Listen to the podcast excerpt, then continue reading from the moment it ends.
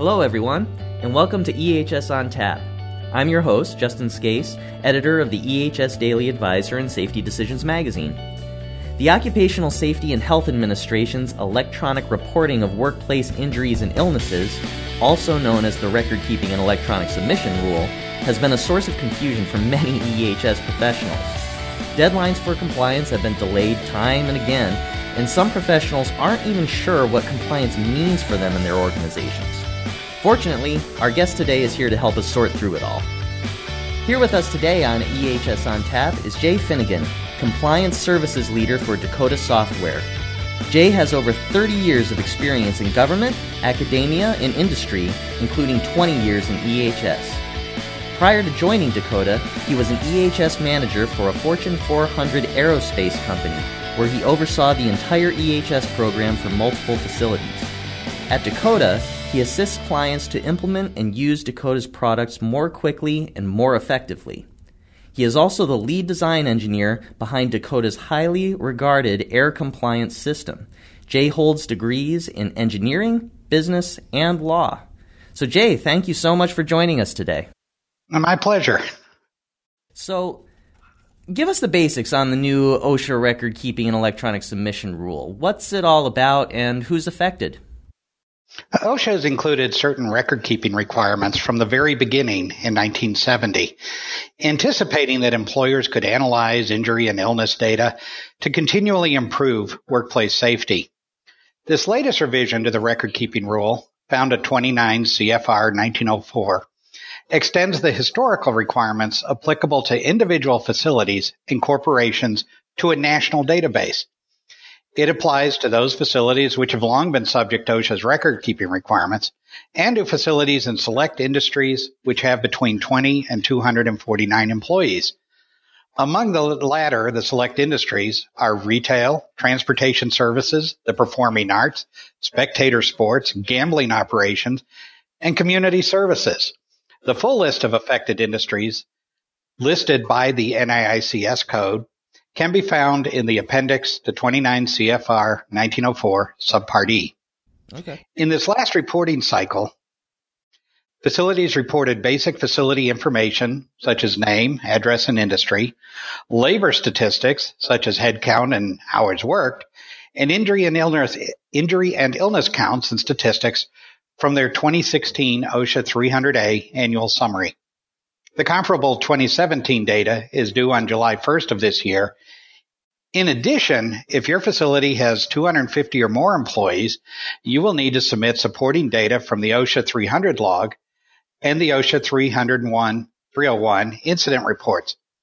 This supporting data includes all of the data on the 300 log except the injured worker's name, which is column B, and all of the data on the 301 injury report other than the worker and medical provider details, fields 1 through 9. That's the middle column on the 301 form.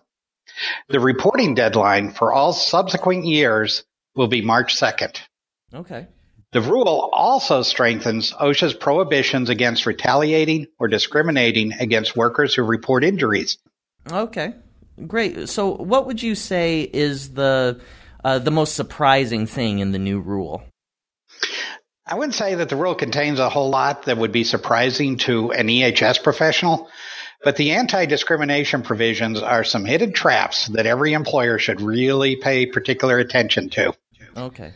However, I work for a software company and I will offer an item which surprises me, even though others might not even notice it under certain circumstances, and I'll get into when that actually happens, OSHA's database uses the user supplied facility name as its primary key.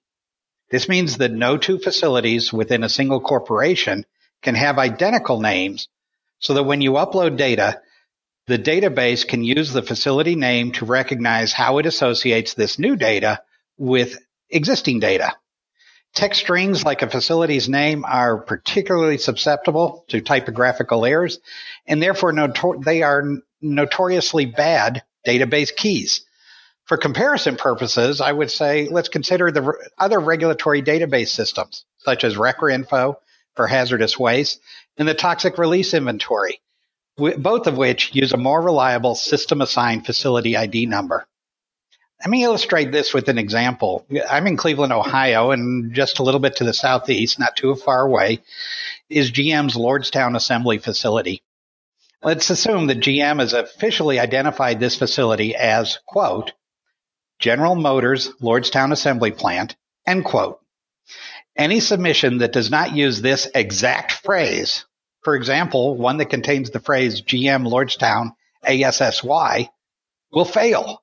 Oh. We humans would recognize that these two terms represent the same facility, but a computer trying to match the strings would conclude that the new submission pertains to either a new facility or a facility that does not exist. Uh-huh. To take this to a facetious level, this would be equivalent to the IRS relying on us, the taxpayers, to provide our own unique identifier. Oh, okay. Yeah, that that is an interesting thing. So, so what aspect of the rule are employers most likely to overlook?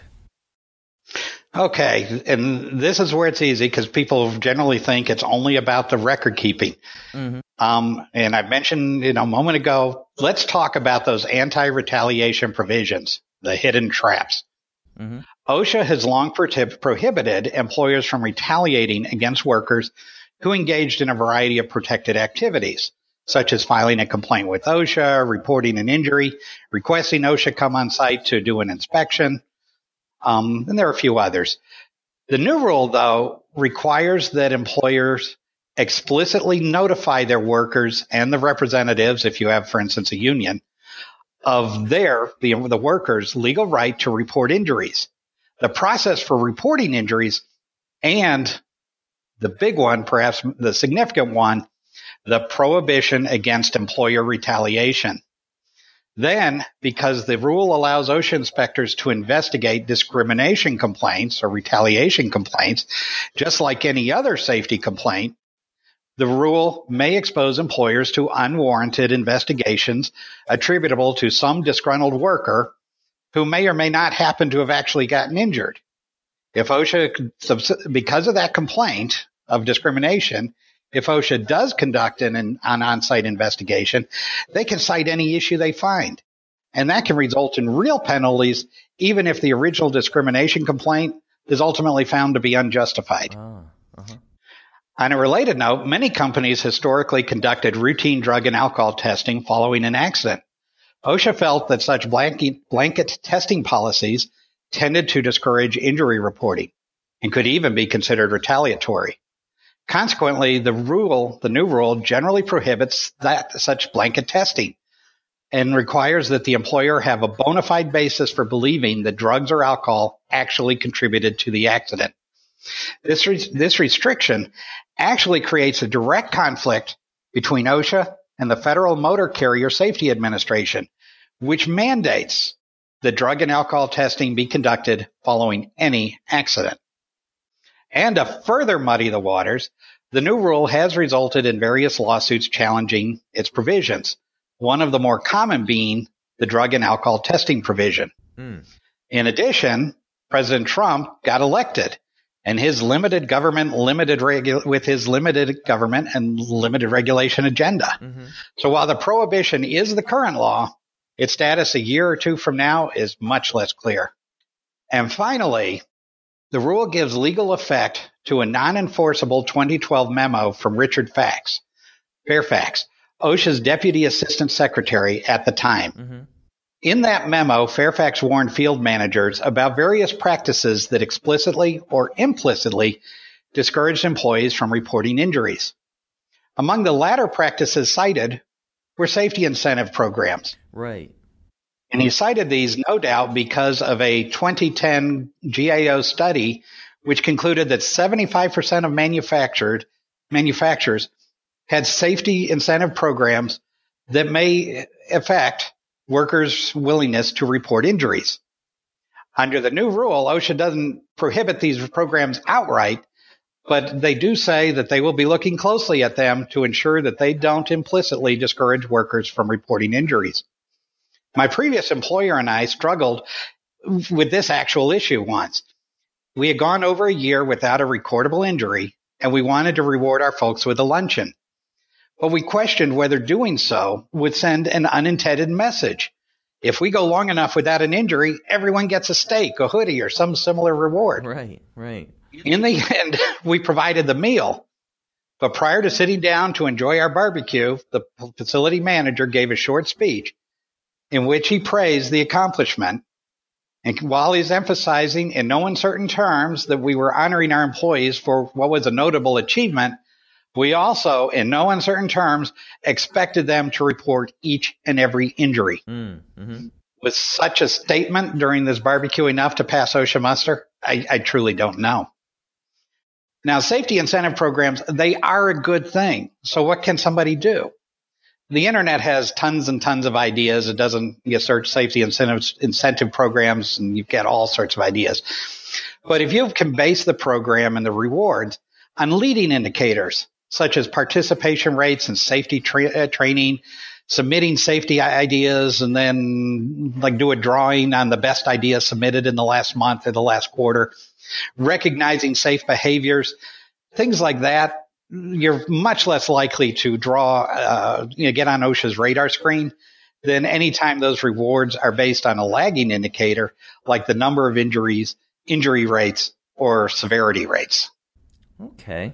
So how how do you think employees are going to react to this new rule, the record keeping rule? Will will they like the new rule? Will they view it as a pain, or will they just not really notice or care? Yeah, I'm not sure that employees are going to care all that much. Okay. Their con- their concerns tend to be focused on the actual work environment, not record keeping. If someone gets hurt, they know it, and they're going to have opinions about whether that injury was an accident or was it the inevitable result of an employer who cares more about profits than safety? Mm. In all my years in the EHS department of my former employer, we had, and obviously, a, a handful of employees asked for copies of their records, but it was invariably because of some workers' comp claim they were pursuing. Ah. I don't ever recall the individual or our union, we were a union shop, the union representative, ever inquiring about our record keeping as a general practice. But the complaints against supervisors and managers were regular and, to be honest, usually deserved. In, in, my experience, when workers raise a safety concern, more often than not, the worker overestimated the hazard. But there was still almost always at least some legitimate basis for their concern. A uh, particularly memori- mem- uh, memorable example that I recall, a worker raised a safety concern and as I'm discussing it, you know, following getting the worker story, I'm talking with the supervisor. The supervisor told me that we should ignore it. The worker was just trying to get out of work and we had to show the union who the boss was. It's, it's hard to believe that that kind of ignorance still exists, but it does.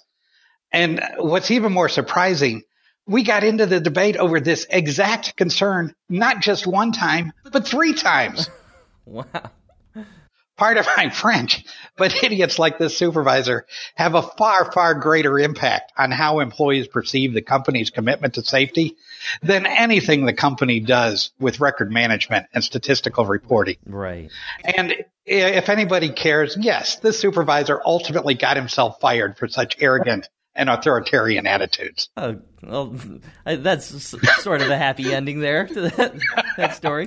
So, uh, so employees probably won't, you know, terribly notice the record keeping stuff. But how about employers? Uh, does the ability to learn from all of this benchmark data outweigh the potential burden of compliance? Yeah, any given com- employer already had access to its own data. So submitting the data to a federal database doesn't really bring too many additional direct benefits. And aggregating this company's data with others in the industry, while that would seem to have merit, the Bureau of Labor Statistics, BLS, has been publishing this kind of industry analysis for decades. So what was it that OSHA was thinking? Mm. Officially, OSHA hoped that making injury data publicly available might, using air quotes, nudge some employers into abating workplace hazards based upon the availability of data from other individual companies. You know, that's possible. But like so many agencies, OSHA had a very aggressive agenda under the Obama administration. I think the nudge that they asserted was really intended to be an industry wide kick in the fanny. Mm, mm-hmm. Consider, as the reason why I say this, consider the Emergency Planning and Community Right to Know Act, aka EPCRA, which is irrefutably the most effective pollution prevention law Congress ever passed. Why was it so effective at reducing pollution? And the reason is, among all the other things EPCRA brought into play, EPCRA established the Toxic Release Inventory, or TRI for short, which is nothing more than a publicly available database. Mm. Each year, Eh, employers and company manufacturers and companies who were covered under EPCRA had to upload to the TRI database what chemicals they were releasing into the environment and in what quantities. Environmental activist organizations regularly mine this data to identify the top polluters in a given city or state, which they then release to the local media. This public notoriety, reinforced with a modern focus on global sustainability, has resulted in a 45% reduction in the total amount of pollutants released, at least for those chemicals the companies are required to report. Mm. A study in the Journal of Land Use and Environmental Law, published by the Florida State University College of Law, notes that of all the fears and concerns raised while EPCRA was being discussed and debated, and many of those concerns raised back then were the exact same concerns raised as the record keeping rule was being debated. This shame game, as it's often called, was the only one that actually came true and came to fruition to any meaningful degree. Hmm. Uh, again, uh, again, within a personal example, I remember reading a newspaper article from the early 1990s in which my my former employer was identified as one of the top five polluters in Cleveland. Between the ignominy of this article and the increased oversight that would come with the Title V permit, the Clean Air Act amendments of 1990 were only had been passed just a couple years before. The company decided to replace a vapor degreaser. That was the process that triggered both the ignominy and the need for a Title V permit. And the company put in an aqueous wash system. While the aqueous wash wasn't as effective as cleaning parts as perchloroethylene, which is what the vapor degreaser used, it was good enough.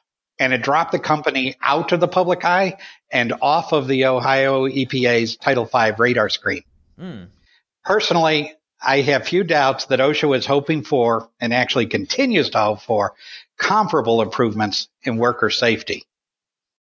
Now, I had, and to kind of touch then upon the burden, let me start by reviewing the three ways to submit data to OSHA's incident tracking application or ITA. Okay. First, you can log into the IT, ITA and you can manually, manually enter the data site by site, field by field. This method makes sense only if you have to report a limited amount of data, one or two, three facilities maybe. Second, you can prepare a text file called a CSV file where the individual pieces of data uh, in the file are separated by commas. That's CSV, comma separated values. Excel makes it real easy to assimilate the data and makes it real easy. You just save it as a CSV file, one of the output uh, options in Excel. So it's real easy to get the data into a format, get it saved, and you're ready to upload it. But if you have lots and lots of facilities, it may take some time to manually prepare the file because you got to collect it from all those OSHA logs and whatever else.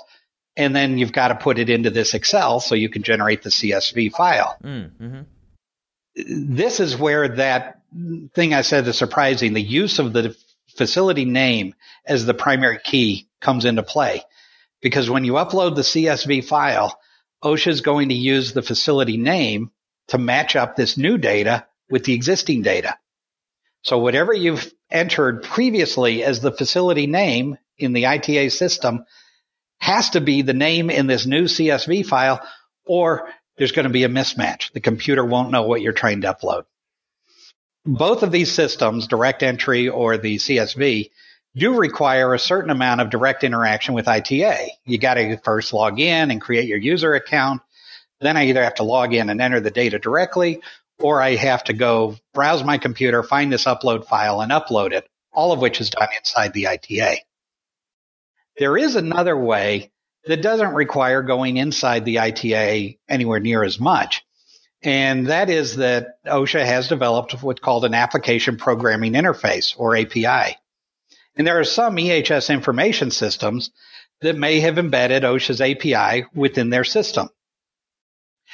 An API, this API allows the authorized user, so you still have to create an account and they're going to give you a token as they call it, but it allows you to do all the things you could do if you were inside the ITA from within the EHS information itself. You can upload data on a facility by facility basis or on multiple facilities all at once.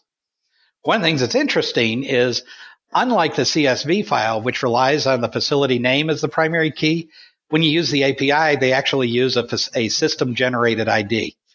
I don't know why they use two different primary keys.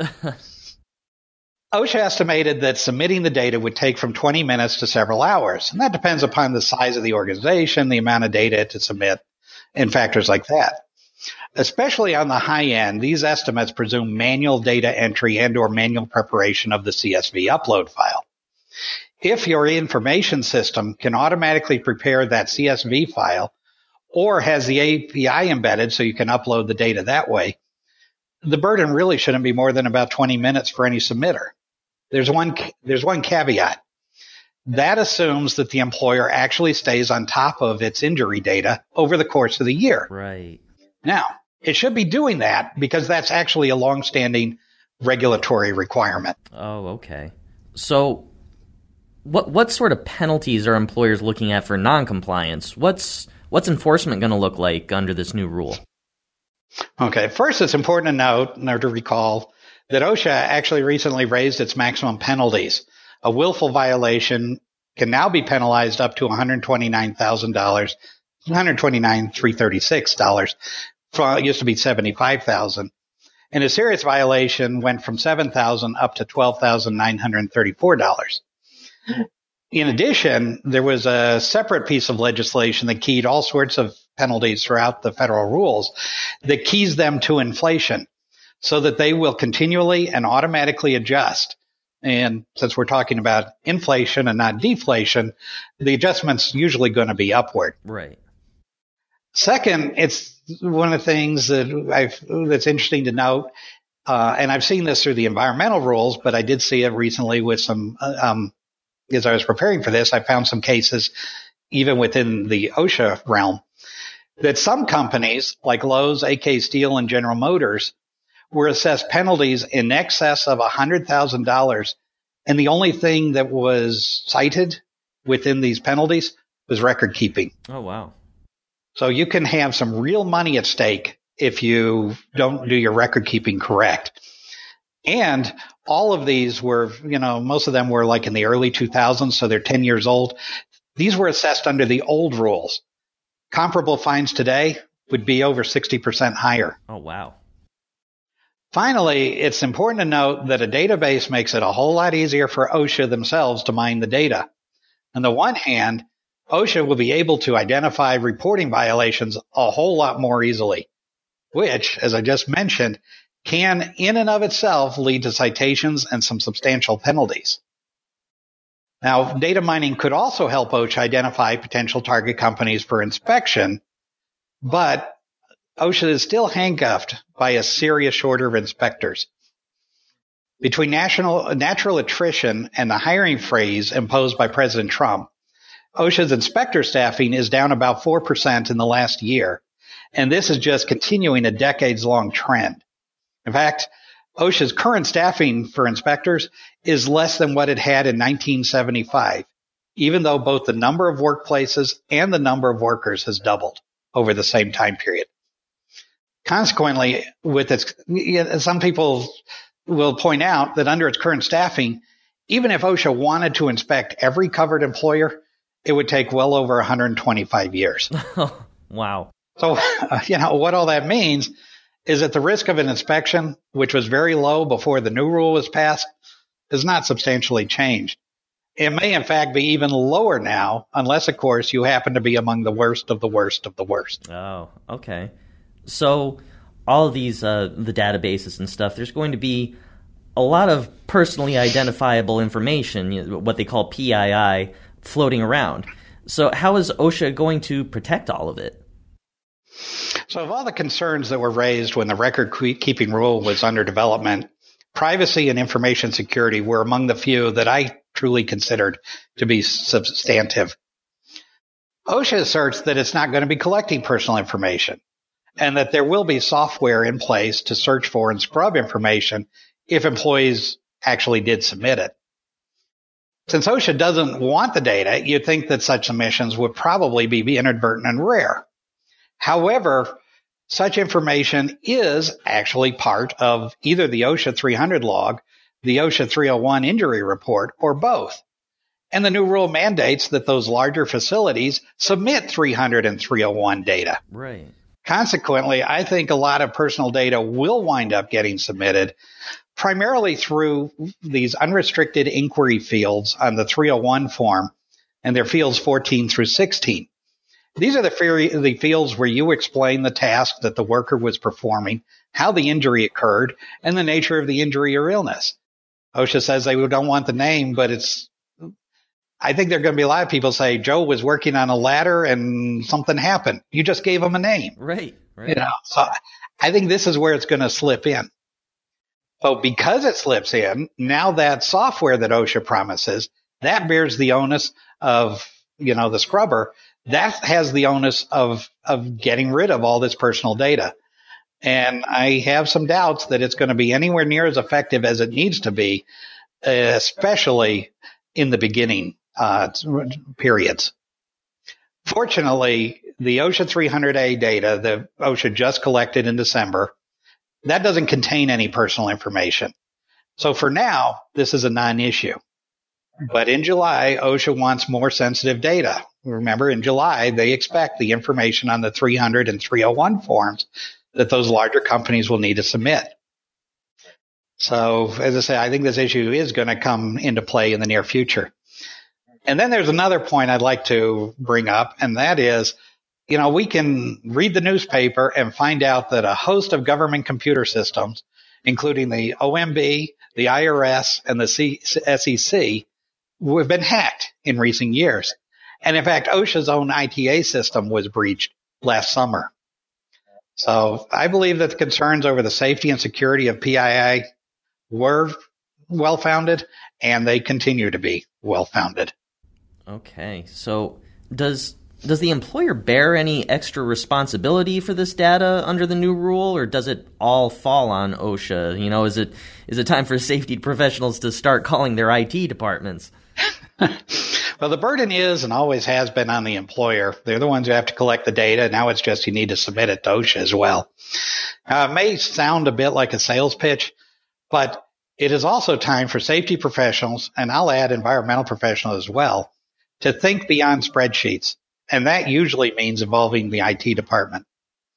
First, unless the safety professional relishes spending all that time manually transcribing the data into OSHA's ITA or preparing the upload spreadsheet, she or he should consider an EHS information system, you know, one that can transfer the data or prepare that upload file automatically.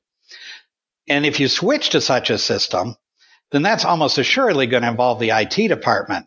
And, you know, they, they may have to evaluate the system security, like if you're using a web-based system, if you've got a system that is hosted by the employer, then there was apt to be implementing and configuring of the tools that are included. And then there's apt to be uh, many companies want to upload historical data. So the IT department will no, often be involved in collecting and preparing all that historical data to be uploaded into that new system. Mm.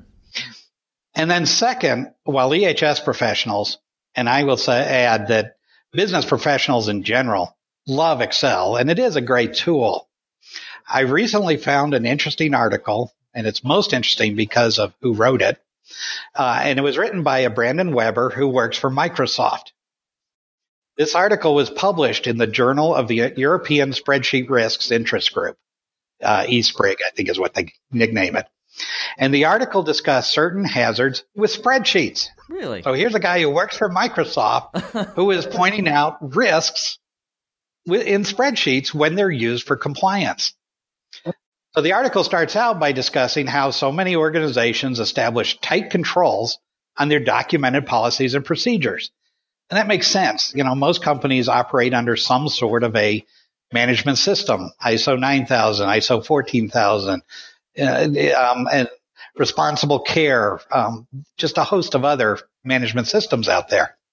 And document control is a mandate under every single one of them. Mm, mm-hmm. But now we're talking about these spreadsheet tools that people rely on most directly for compliance.